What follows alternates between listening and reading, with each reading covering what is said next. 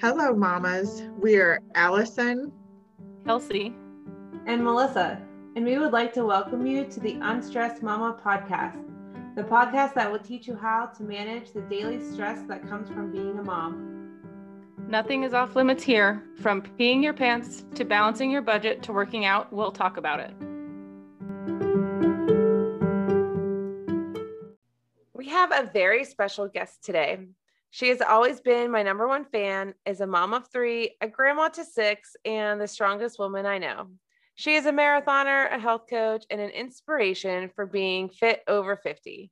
I am super excited to introduce to you my mom, Diane Michel, as a guest on the Unstressed Mama podcast.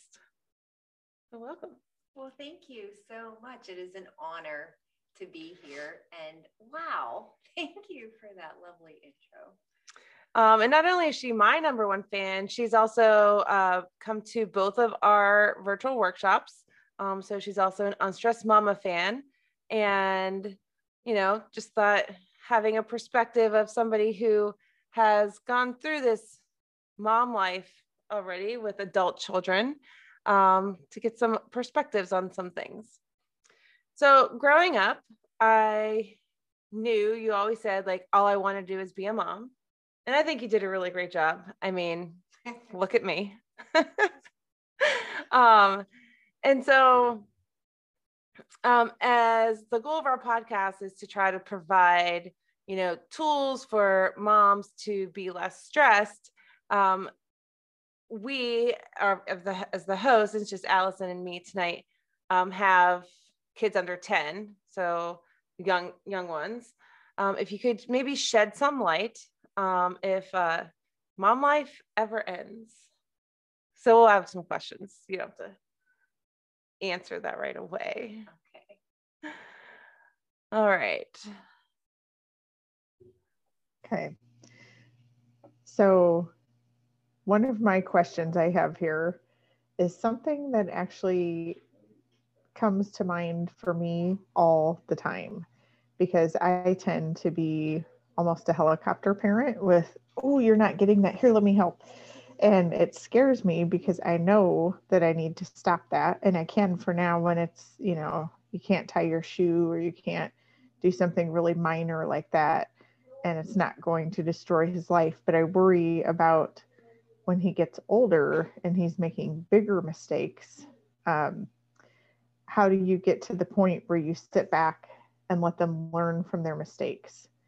Um, and not always fix the things so that they will eventually, hopefully, start to learn on their own. You know, that's really a big key. And it's slightly different for each person and actually even for each child and different situations. But one of the things that that I had to learn was that I was not always going to be able to be there for my kiddos. And I came across a saying at one point, and I had it hanging in my house. Um, there are two things we bequeath our children one of them is roots, and the other is wings. And so I knew that I wanted them to soar and reach their dreams. And I knew that um, I didn't quite know how to do that myself. And the key to that was going to be helping them to find their own way. And the first part of that was being able to recognize and let go and let them find their own way. It was excruciatingly painful, I will add, to let go and allow them to make their mistakes. Very difficult to do. And yet, when they find their way to their solutions, it is extremely rewarding. Um, so I kind of remember that in your house, not overtly. But one of my favorite movies, I guess it was a college time frame, was Sweet Home Alabama, where the girl like left and then eventually came back. And I remember someone saying, "You can't have roots and wings." Um, so like that's something that's always stuck in my mind as I left my hometown, went to college, and never went back basically after college. Um, so that interesting. Do you still have that sign? I do have that. Is it hanging in the new house? Not yet. Okay. because the new house has decorations still Yeah. waiting to find their home and their way on the wall. I think it should go up in the new house. Okay, I will do that. You have a few weeks till I come there. All right. Or maybe it should be a gift for a re-gift for Melissa so she can remember that as her kids are growing up. Oh, I like it. I can put that in my undecorated house. There was Uh, another plaque that I had found when the children were young that really it was made to look like it was for a little boy. I had one in in Ryan's room, I had one in the girls' room, and it was about it was the poem Children Learn What They Live. And it was a nice reminder to me that how I was acting was going to make a greater impact on them than what I was saying. And what I was trying to teach them with my words could only go so far, but what I could show them and experience with them would have a deeper impact. A little scary because it does go both ways. There was a lot of things that they learned that I wish they had not. And then there were other things that they took what they learned and then they multiplied it with their own personality and their own experience and made it better. That just led me to another question. Um, obviously, I know Melissa pretty well, and she has a fitness business. And I know your other daughter, Megan, also has a fitness based business. Did you do a lot of working out as they were growing up that influenced their choices with that? No, I did not actually. Interesting. did run. And I remember I went running with you once. I was probably like, I'm never going to do that again. Why would anybody voluntarily go for a run? I think I was maybe like 14 ish at that point. Um, so I do remember you running when you went through the phase of starting to run. Yeah, I played softball. I was always I was active as a child because I grew up out in the country, and back then we had a TV antenna and like three stations, and so we spent a lot of our time outdoors, and swimming and hiking and riding horses. Yeah, so I was always an active person. I did not do group fitness. It became popular in the 80s but to be honest, it didn't fit my budget, nor did I have a babysitter. So when aerobics came out, um, I think I went once. So it was not something that I had, I had demonstrated for them. This is a real question. Did you have a Richard Simmons DVD? I was just getting ready to bring that up. Or I guess it was a VHS. I did not, but he used to come on TV. Oh, And okay. we used to watch him at 9 a.m. Okay, because I remember we I, I don't remember which episode off the top of my head, but we talked about Yeah. Richard Simmons. It came up, and so when you just said that, I was like, wait, did we have the VHS? But because I remember doing it, watched him on Richard TV. Simmons or Mhm. watching him. Yes. I was kind of a, or I guess my mom was a pioneer of the workout at home craze that everyone else just kind of got into last year because forever I would be sleeping in my bedroom. This is when I was like 20 and hear my mom out there clapping in the morning. It's like, what is she doing? and I would finally one day I got up and looked and she was doing the Richard Simmons VHS. And I started doing it with her. And Diane, when you were saying you didn't have the budget or always a babysitter, my first thought was, well, if we would have lived closer, I could have lent you, I could have recorded my Richard Simmons VHS and let you have your own copy. I can say it didn't really appeal to me. The the gym life, the the like group exercise didn't really appeal to me. I did start running because I learned from experience and I learned from other people. And so I had um, was operating a childcare business that I absolutely loved. And one of the moms of the children in my program had I noticed a change in her and I noticed that she had lost some weight, but more than that, I noticed that she was happier. And so I finally asked her what had changed, and she told me that she had started running. And so I think at this point, that probably is when you remember me running. Um, I could only run for five minutes, and then I had to walk. And so that's how I started. I would run for five, walk for five. But I was so moved by the change that she experienced And her motivation was doing it with a friend. So they got each other up at O Dark 30 and ran through town, which I thought was absolutely crazy. And now I get up at O Dark 30. and it really made an impact on me to see the difference that physical exercise had on her life. But for me, I didn't start to look for healthy alternatives until I was really struggling with my health. And it was when the medical doctors were like, we don't know what's wrong with you. I was struggling with fatigue and skin rashes and um, really these episodes that were a little bizarre of fatigue and I, it's embarrassing, but a smell, like my body would get this smell and they're like, we don't know what's wrong with you. And somebody gave me a book and that's what really kind of started it. And Melissa and I actually shared it and started talking and we started to research and then she found a book and she shared it with me and we started trying it and seeing how it worked and then it just kind of grew from there. We haven't made it to the downstairs bookshelf yet those books.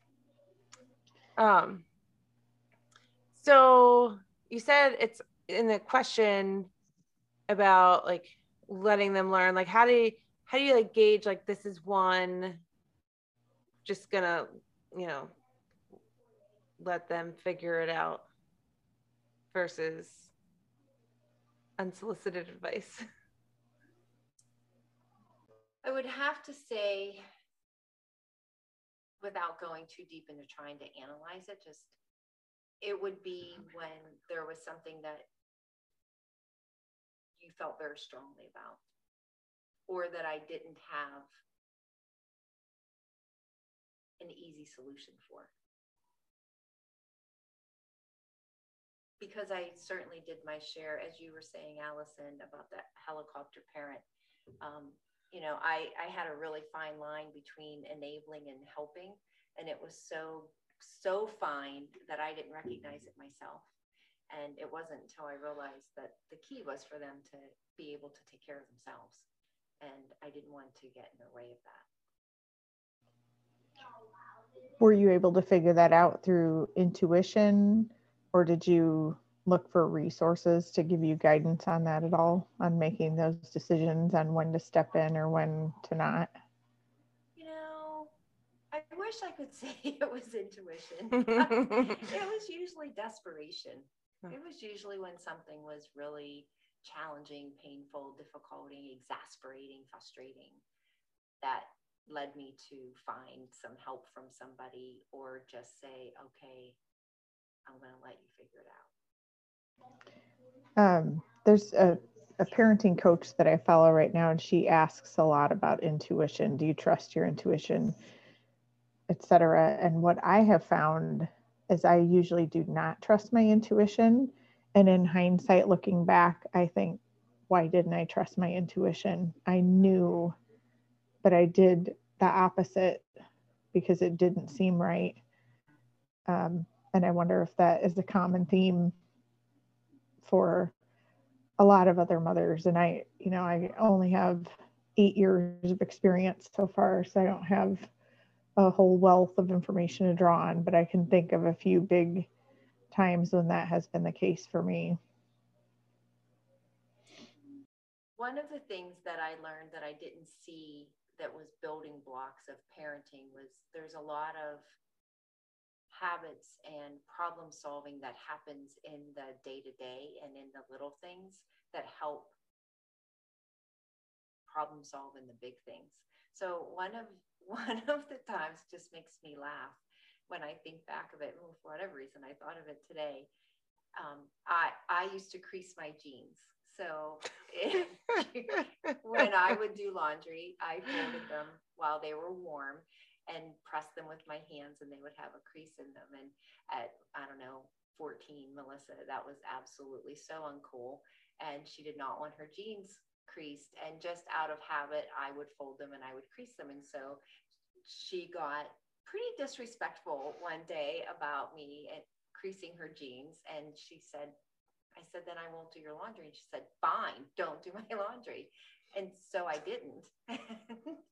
and I didn't do her laundry. And my mother thought it was the most horrible thing that I would refuse to do her laundry. And so to um, kind of emphasize her stand, her dirty laundry was all over her bedroom floor, which was on the first floor and spewing out. I often had to kick it back in to shut the door. And I was like, Don't "Oh, tell my husband this. I'm gonna let I'm just gonna let this go because that's what she said she wanted. She'd rather do it herself than have me do her jeans. And it was several weeks of dirty laundry on her floor. And then one day she said, um, okay, you can do my laundry again. I'm sorry. I was like, okay, I'll do your laundry. That, that, I don't remember the laundry on the floor part, but the rest of that is so totally true. So it really was a way, it, it did drive my mom crazy because she felt like I should put my foot down and I should battle. But I had researched, like you said, Alison, and I found that, you know, you have to pick your battles. And really, children are trying to grow up and become their own person and go from learning from you to not being you and go through that process in their own way. And so one of the things I did learn was give them the opportunity to make their choices when they can and make their individuality when they can. For the record, I am very happy for my mother to fold all of my laundry in whichever way she would like. And on this trip, I might have, on her visit this current weekend, might have actually tripped over laundry baskets that were frustrating me because I like intentionally left them for my mom to fold all day yesterday. Um, and I was like getting angry because there were so many laundry baskets to fold. But I was like, but my mom's coming and I don't need to stop and fold them. So I have learned that if somebody is willing to fold my laundry, I let them. Um, and, And I and I won't complain about it. And I was happy to come and fold the laundry. It was like a little thing that I could do to show love and help support her as a mom. And so I was happy to do it. So now that we have have learned one good story about Melissa here, kind of segues into another question. Um, and you have another daughter too, and they both are mothers now. So, what are some things that you would recommend to your own daughters and really anybody listening to this podcast to help keep their stress levels at bay with little ones? you know, there's two different things that I can think of um, that I tell my daughters at that point when they're exasperated. And one is this: this time is not going to last forever. In the season that you're in, if it's a baby that's not sleeping or a toddler that's trying to, you know, walk out of the store with sunglasses on his face or, you know, figure out how to crawl under the um, the racks of merchandise in a store or just needs to put the car seat, buckle their own car seat, it's not going to last forever. That this is a time, and as exasperating as it is, someday you're going to long for those moments. And so enjoy them. People keep saying this. I just don't see it right now. I just don't see being excited to not have to wait or to wait for the four year old to buckle himself in the car seat because he must do it himself. And it takes four minutes and we're late. And just to challenge you to think of that in a different way, as I know you challenged me to um, in the running, it's it's in the mind.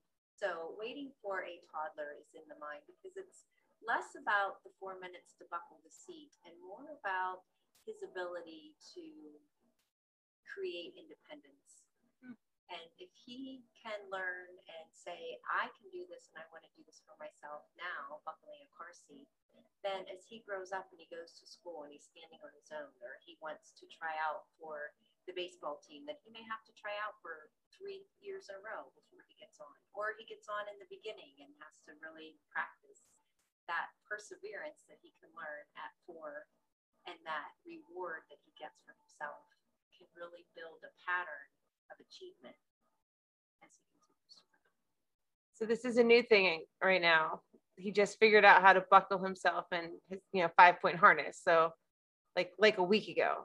And now he need oh and he can zip his own jackets. And he can turn the sleeves from the jacket inside out all by himself. So all of these things are all must be done by Mr. Independent, which is it is great. And I you do remind me of that. And I, I do see that being great someday in the future. But when I'm already a few minutes behind schedule, I it's always a challenge to let him do it in the very unfrustrating manner, like, okay. And inside my head, I'm like, stay forever. But okay, so reminder. so Diane, when you said about making it more about an opportunity to learn to do something independently, it reminded me of something that I say with my money coaching. And that is that a lot of times when you put the work in up front, it is a bummer and it is difficult. But if you do that, then on the flip side, it becomes easy. So when Melissa, when your four year old is six, and he's like, zip, got my coat zipped up, got myself buckled, let's go, then it'll be awesome. You're putting in the work now that's not so fun. And then hopefully it will pay off and be really easy in the end. Starting to feel like you're ganging up on me. I'm, I'm, kidding. But no, that that that is a good point because I would rather him learn it now than trying to teach him these things in two more years. So that is a good point. And mm-hmm. it is one thing. Right. It's the fact of I can learn how to do things for myself. And it feels really good when I can do it. Another thing I often tell them is it could be worse. Yeah, it could be worse have to be better, but it could be worse.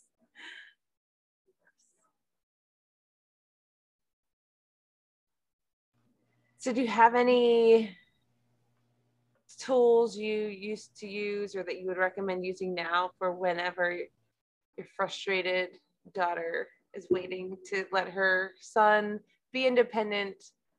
and like counting techniques I should be doing? You know, counting to ten's a little overrated, I think. Um, but I do believe that taking a deep breath and just kind of coming back to the present moment, because that's the only moment we'll promise. And that certainly is not something that I ever would have been focused on. I shouldn't say that. I shouldn't say that because I enjoy I enjoyed being a mom. It was um, my greatest achievement, and I love being a grandma. But really, truly understanding being present, because I was often doing multiple things at a time, and I am much better at it as a grandma and as a mom now to focus on the moments because I don't have them 24 7. And mm. so, not having them 24 7 helps me to appreciate the time I have and to be more present in the moments because the moments can never be recaptured. That's uh, so true. It used to drive me insane when Danny was a baby and he had a uh, time where he had one ear infection after another. And I think for four or five months, I was only getting like maybe 40 minutes of sleep and then I'd be awake with him and then I'd have to hold him sitting up so he could sleep. And then, and I was still full time corporate job at that time. And it was just so miserable. Um, operating on that lack of sleep for so long. And people would tell me oh you know treasure this time. It's so special. And i would feel like excuse me i don't know what is wrong with my voice. I would feel like slapping them like oh shut up.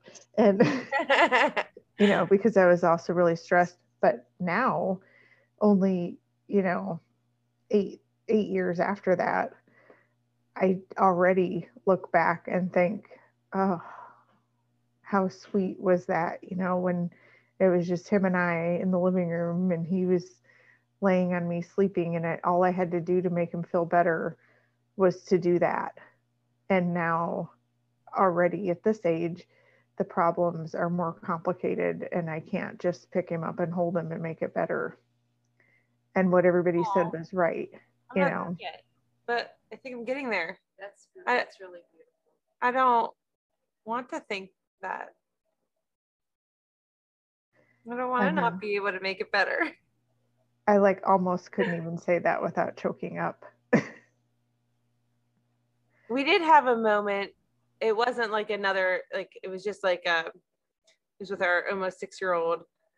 She just had it wasn't like another uh friend or anything caused a problem. And I just remember being a teenager, like, you know, you get like heartbroken by your friends or or like a boy or whatever, right? And how like you can't comfort your child or your friend or whoever it is, right?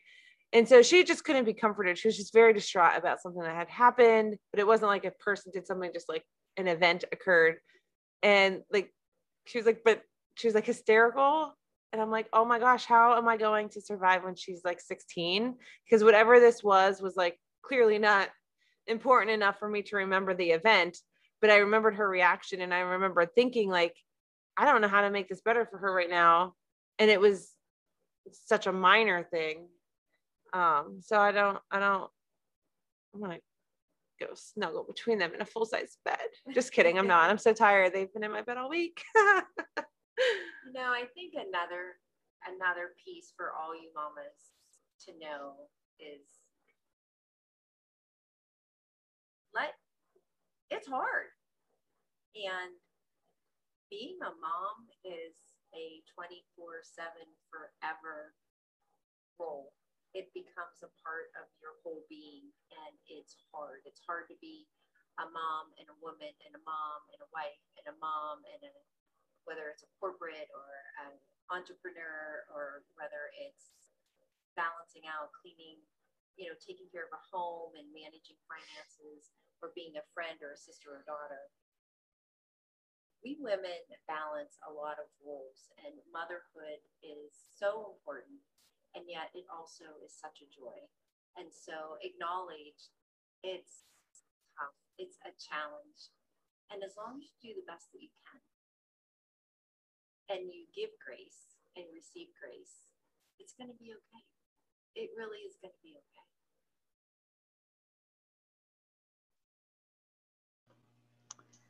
I love that. Like it, it's um, when you're in the thick of it. Sometimes it's hard to see see the end in sight, and you don't want to see the end in sight because, well, I guess I have known people who have been excited when their kids moved out, but I do not believe that I will be one of those people. Mm-hmm. Um, and I think a lot of times is is what I'm teaching enough? Is it ever going to sink in?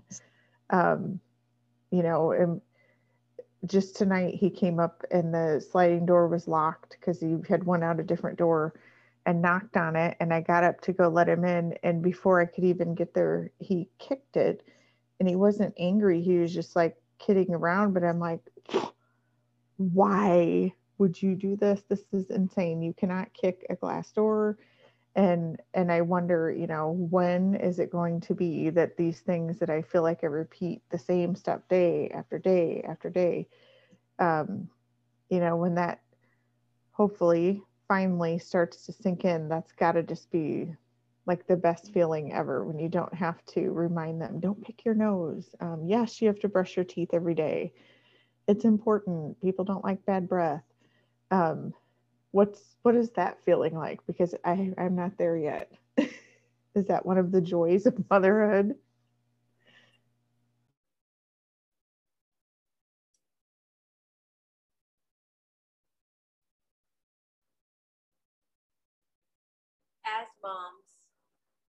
i always feel like could have done more sometimes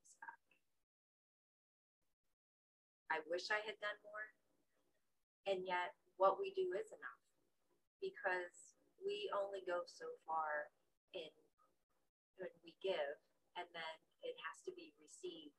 And not that that ends at a certain age, but we give, and then the reception piece is on the other side. Remember um, being in psychology class as an adult in college after Melissa was in college, wishing that I had done that prior to having my children I remember him explaining it that parenting is like a dance, and each parent and each child has their own personality and their own temperament. And so, no two relationships are ever alike. And in a dance, there's give and take. And And so what works with one child and parent isn't going to work exactly the same way with another child and another parent. But if you're doing the best you can to know your child and let your child know you and give them your heart, that's the best that we can give. And it doesn't end. My I, I still have my mom, so I still get to be on the child end, and she is 82. And I still, and I'm a very imperfect mother, and she was an imperfect mother. And through her imperfection, by saying, you know, I wish I would have done better. And I'm like, Mom, you're awesome. I'm able to understand how that rolls down into another generation. But there's nobody like my mom. And it becomes less about what she said or didn't say and more about her willingness to love and be present. And that's Um, it's it's interesting to me how how long you paused and then when you finally said that you wish you had done more um, because I hear that from my own mom all the time and in my opinion and I would be willing to bet that of my siblings also she was the best mom. I mean she just was. She did all the stuff great. I mean I have no bad memories well I mean nobody can say they have no bad memories from childhood but i don't i don't think like oh my mom failed me or she didn't do this and she didn't do that. I thought she was great. And all of us have turned out to be successful functioning adults which i would think would be you know the biggest goal of any parent. And she still says that all the time. I guess i didn't i thought i was doing a good job but i guess i didn't do as good of job as i thought and i and I always think, what are you talking about? But every, I guess, you know, everybody's got their everybody's got their doubts about themselves. Well, I think you were a great mom. I might not have agreed at 16. Um, I definitely thought you were kind of corny. I'm pretty sure that was the word I used. Yes. Um, but looking back in hindsight, you're a great mom. Thank you. So I I have no I, I think you're the best mom. Sorry, you beat out Alison's mom for me. Well, So- I mean, my And the- mom used to listen to, in addition to the Richard Simmons tape, she had a Steve Lawrence album with him singing New York, New York. And she would sing, like dance around and pretend to sing into a microphone to that song when I was a teenager and had friends over. It was pretty devastating. I guess there's my, it at the time was a bad memory. Now I think it's hilarious, but it's like, mom, what are you doing? Nobody else's mom does this kind of stuff, which is now what makes that a, a- just such a hilarious memory for me. Know, sometimes, a lot of times, as parents, we never know what is something that we're going to do that's going to have an impact. And I think about there was one year that money was really tight. And so my creativity kicked in, and I made the children backpacks for back to school. And I pulled together leftover blue jeans and fabrics, and I pulled um, zippers out of things but for Melissa, she was in, I think, the sixth grade. And I took a pair of jeans and I lined it, they were Levi's, and I lined them with orange fabric. And hers was like a like a satchel, like a messenger bag. And I remember feeling kind of, I mean, I put my heart into making them, but I remember feeling a little less than that my children went to school with homemade um, backpacks and book bags. And it wasn't until she was an adult. And she still had the backpack. I still have it. and she was telling we were at a we were at something a gathering. And she was telling the story and like she was out of college and i'm listening to her tell the story how she was she had this unique backpack and that there was another girl in the class that was like where did you get that and this little girl like had like the best of everything and she was like was very proud about this backpack and it was all these years later that I had felt like it wasn't quite enough, but it was the best that I gave. And here on the flip side, she had something totally unique that she delighted in, and it took all those years. Well, I do still have the backpack, book bag. It was book bag. Book bag. And she actually made one for Elliot for his birthday, and I was like, "Oh, he has one too." His is dinosaurs, not Not Levi. not Levi jeans. Now I'm thinking you probably need to get a picture with that to post when we air this episode for sure. in the guest room. So we just don't know the impact that we make. And if we can just Mm. be gentler on our own souls and assume the best, that we give our best and assume that as we put that best out there, that those are the seeds that are going to be cultivated, I think we can have a little bit more peace.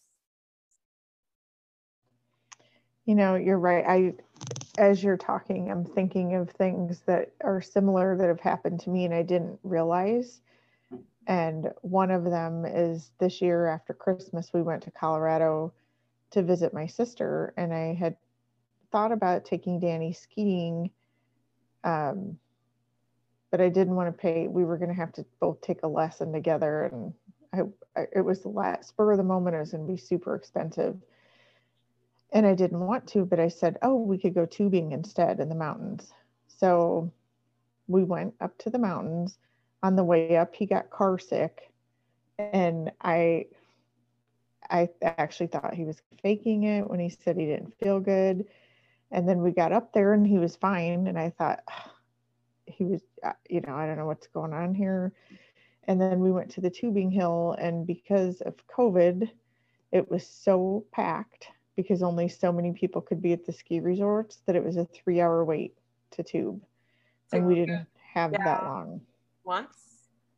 No, we did we didn't even have we just had a couple hours to be there and we had to go back. So I we were in Winter Park and they have this park in the middle of town with free sleds. So we went there like okay, let's just go sled and it was pretty lame.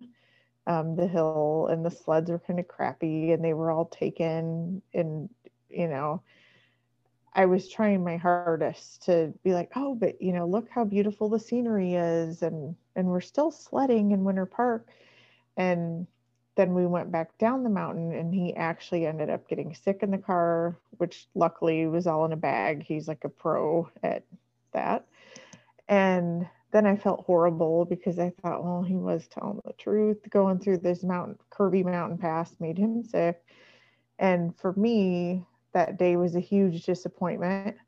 And but i i tried not to let him know that as hard as i could thinking like oh i've got to be one of those moms. It's like oh let's make the best of it.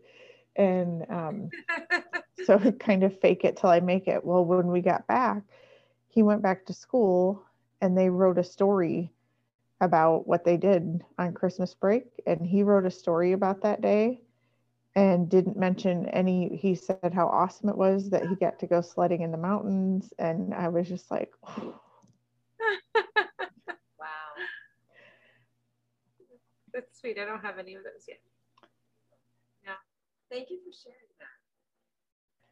yeah that was uh i still feel bad like i've got to get him tubing soon because i was really excited about it too but to him that was a great fun day. He wrote a whole story about it. He drew a picture of himself sledding down the hill. Um he had a blast. And he didn't even mention that he got sick in the car. The the one thing my kids will say like this was the best day ever. Now they say it kind of frequently like any fun thing happens like one fun like 30 minute thing and they'll say this is the best day ever till they get hangry and then it flips but when they say that i'm just like reminded how in their eyes like they they see the fun things and that like that's okay. They they missed the fact that I kind of lost my ish on them at breakfast because they wouldn't tell me what they wanted to eat or whatever it was. Um, this is the best day ever, mommy. Now they also know the flip side that when they're upset and they're not getting their way, this is the worst day ever. And I'm like, yep, yeah, it is. Sure is. We'll, we'll go with that one. but and try not to give in to the flip side and just take the good one. So. So I guess you have you've kind of answered the original question of does mom life ever end? No. Definitely not. And change through the moments and the days. I did just think of a question. Is there a period of time that's like the easiest? Like infancy, preschool, and like elementary, preteen, teen, Every, college. every phase has its own euphoria where you're like, wow. Okay. Whether it's from we have this new human that we've brought forth into the world, um, or look how they're learning to become independent. We have no more diapers, or we can now go places easier and they understand their goals and they're growing and developing, or they're now doing more things and I have a little bit more time. And so the parenting becomes less active, which was how I felt once all the children were launched. Um, I had a very difficult time with empty nest.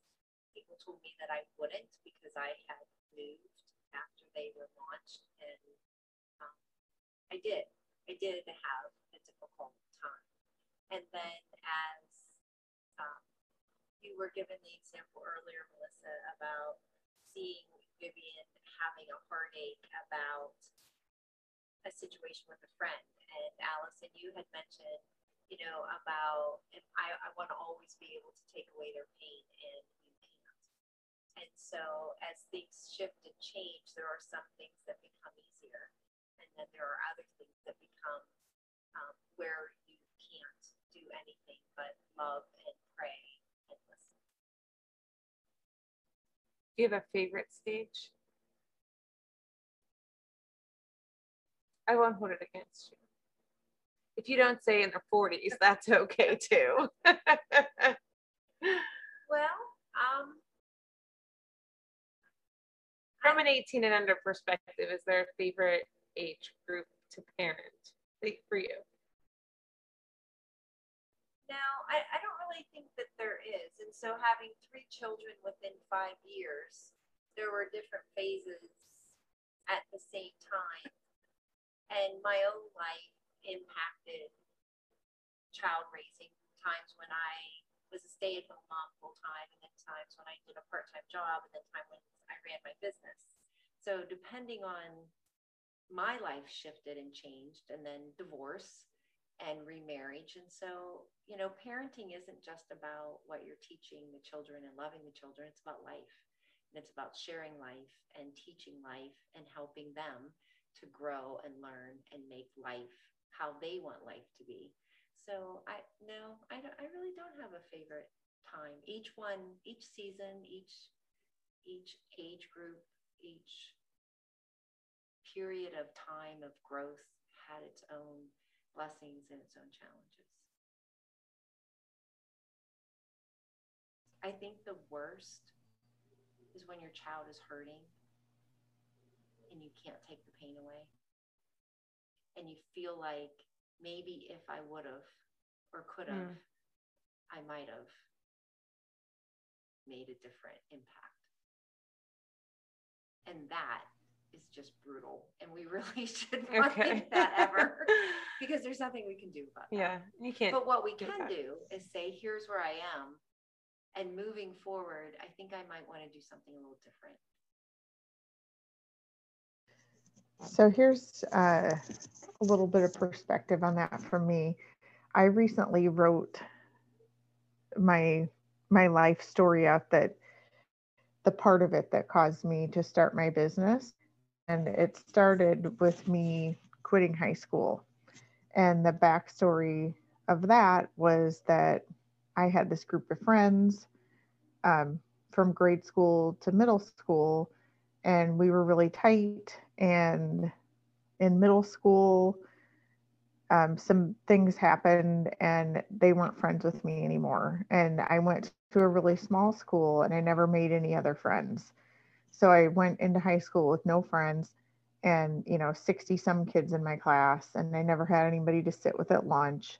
And um, nobody, like PE was a nightmare. Any kind of class where you had to interact with people was horrible. And was on the honor roll and in like the top 10% of my class. And I was also in the top 10 most absent kids from school. So almost every day it would be time to go to school. And I would stand at the door and cry and not want to go. And my mom would have to stand there and try to convince me to go to school. And and that was just horrible for her. So eventually, though, um, you know, I, I got through that. It was awful. Um, I quit high school as soon as I was 16 and I ended up going to junior college. Then I went to university and, and I went through jobs and all of that. But all of it led to me being irresponsible with my money and into the jobs that I have and eventually into starting this business, which has been awesome. So the moral of the story is um, if my my mom has a lot of regrets about that period. She says, "Oh, I should have sued the school. I should have pushed harder. I should have done this. I should have done that." But having that been part of my story, it made me the person that I am today, who is somebody that I'm pretty happy with. Um, and who knows if she had done more with the school or done more here or there, if it would have even helped and you know homeschooling was not really an option then. She was very limited in what she could do and she's never gotten over that and thinking that she should have done more she should have done something differently. And i don't think so at all. Um, sometimes i think you just go through things and i mean knowing you now as a you know very successful adult and mother yourself and knowing that you're happy with where you are hearing that piece of the story and like that your mom says that she still wishes she could do something different and you're like at this point it's kind of like well it doesn't matter now. Right? And so i think of that and not even from a parenting perspective just in general like life decisions i might have made or that i did make that like i'm like oh it wasn't really the best decision but it, it is part of that story that got me to where i am today and i'm happy with where i am today. So it makes it hard to say like i regret X, Y, and or Z, because um, it is part of where we end up, which those experiences I think reflect on ultimately like how we end up parenting and mm-hmm. that the parenting for life, not just for like mother, da- daughter, mother, son, or whichever. Right. And, and as I'm listening to you, um, I'm just thinking how um, nothing's wasted even if some experience is happens and, and you know i certainly have I have many of my own that i wish hadn't happened and things that were in my life that impacted my parenting or what where i felt was a lack of parenting where i didn't rise to the occasion like i wish i would have like maybe i would today. But nothing gets wasted and and i think to things can always be used for something positive in some way. And I think as moms, we get to be the ones to cultivate that that habit of positivity and turning something into better, not to deny the hurt or the pain or the sorrow, or I wish I would have done this for you, but I didn't know. I did the best I could. But moving forward, I'm going to do this for you now. And I get that actually from my mom. My mom will say, I wasn't always there for you when you needed me, but I'll be there for you now. So obviously, I would say we don't want that to be something that adds stress to your life, right? Um, but more of a reminder that you know, whether it's your intuition or the recommendation of you know, a book or something that leads you in a direction, you know, not to let that overrule kind of like adding stress to your life. Like let it be a guide, um, not to make it more stressful, right? So if you're in a period of time that you're, you know, like, what should I do? Am I doing the right thing? That's going to be stressful enough versus like the worry and worry and worry down down the road. To me, what I've gotten out of this, um, just from listening to Diane and relating it to my own mom and my own parenting, is that all we can really do is the best that we that we know. Um, do all the things that that we think are right and model good behavior whenever possible, and and just and pray. You know, whatever's going to happen is going to happen, and all we can do is try to prepare them the best we can, and then we've got to figure out how to how to let go when the time comes. If I can just add one more on that, just to have an open mind that it all isn't dependent on us. And just to enjoy that gift of motherhood and appreciate the people that we bring in and who they are building in themselves from what we've given. That's a good, it does uh, that is another one that really hit home for me. It does, for me, it does feel like it's all on me. All of the success, all of the failure is all my responsibility to handle and manage. So that will be a new thing that I take out of this to try to share the load a little bit. Well, thank you for all of your wise words of wisdom. I use wisdom and wise in there twice. That's how wise you are. Almost thrice. Almost thrice. They were like rhyming and everything. Um, so with all of our guests, we have three questions we like to ask at the end of an interview. Um, so the first one is what is your favorite thing to drink?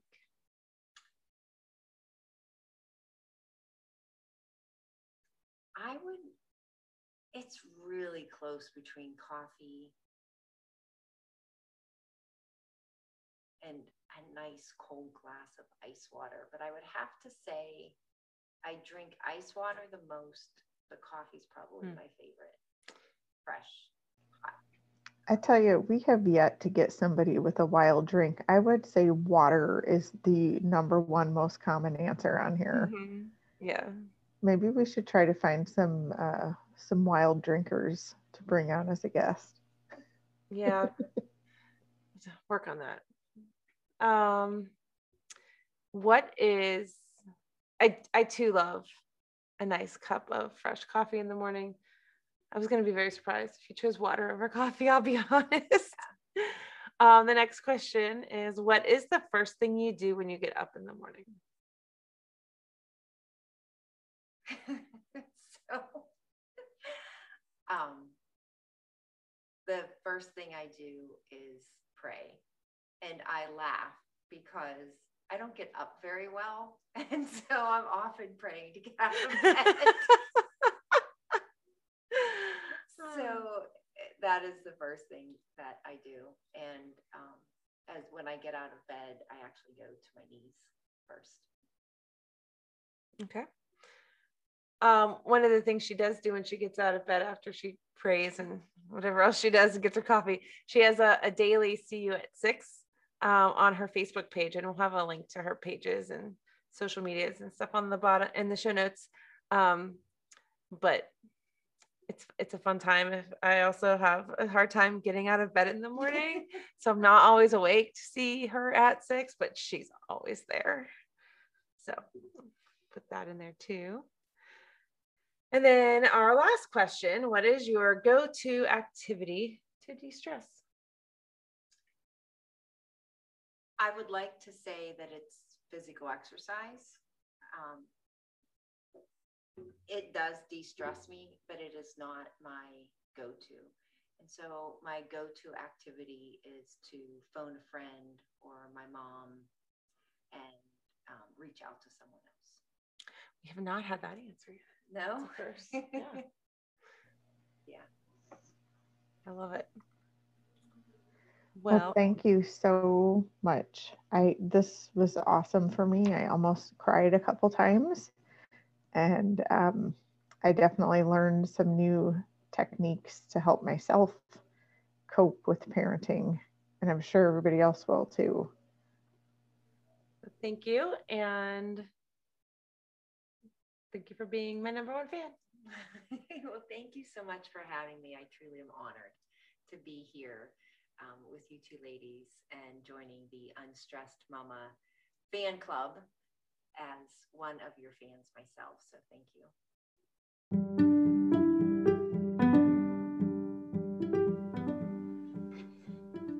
The Unstressed Mama podcast is brought to you by Alison Rodden, Kelsey Decker, and Melissa Srovi.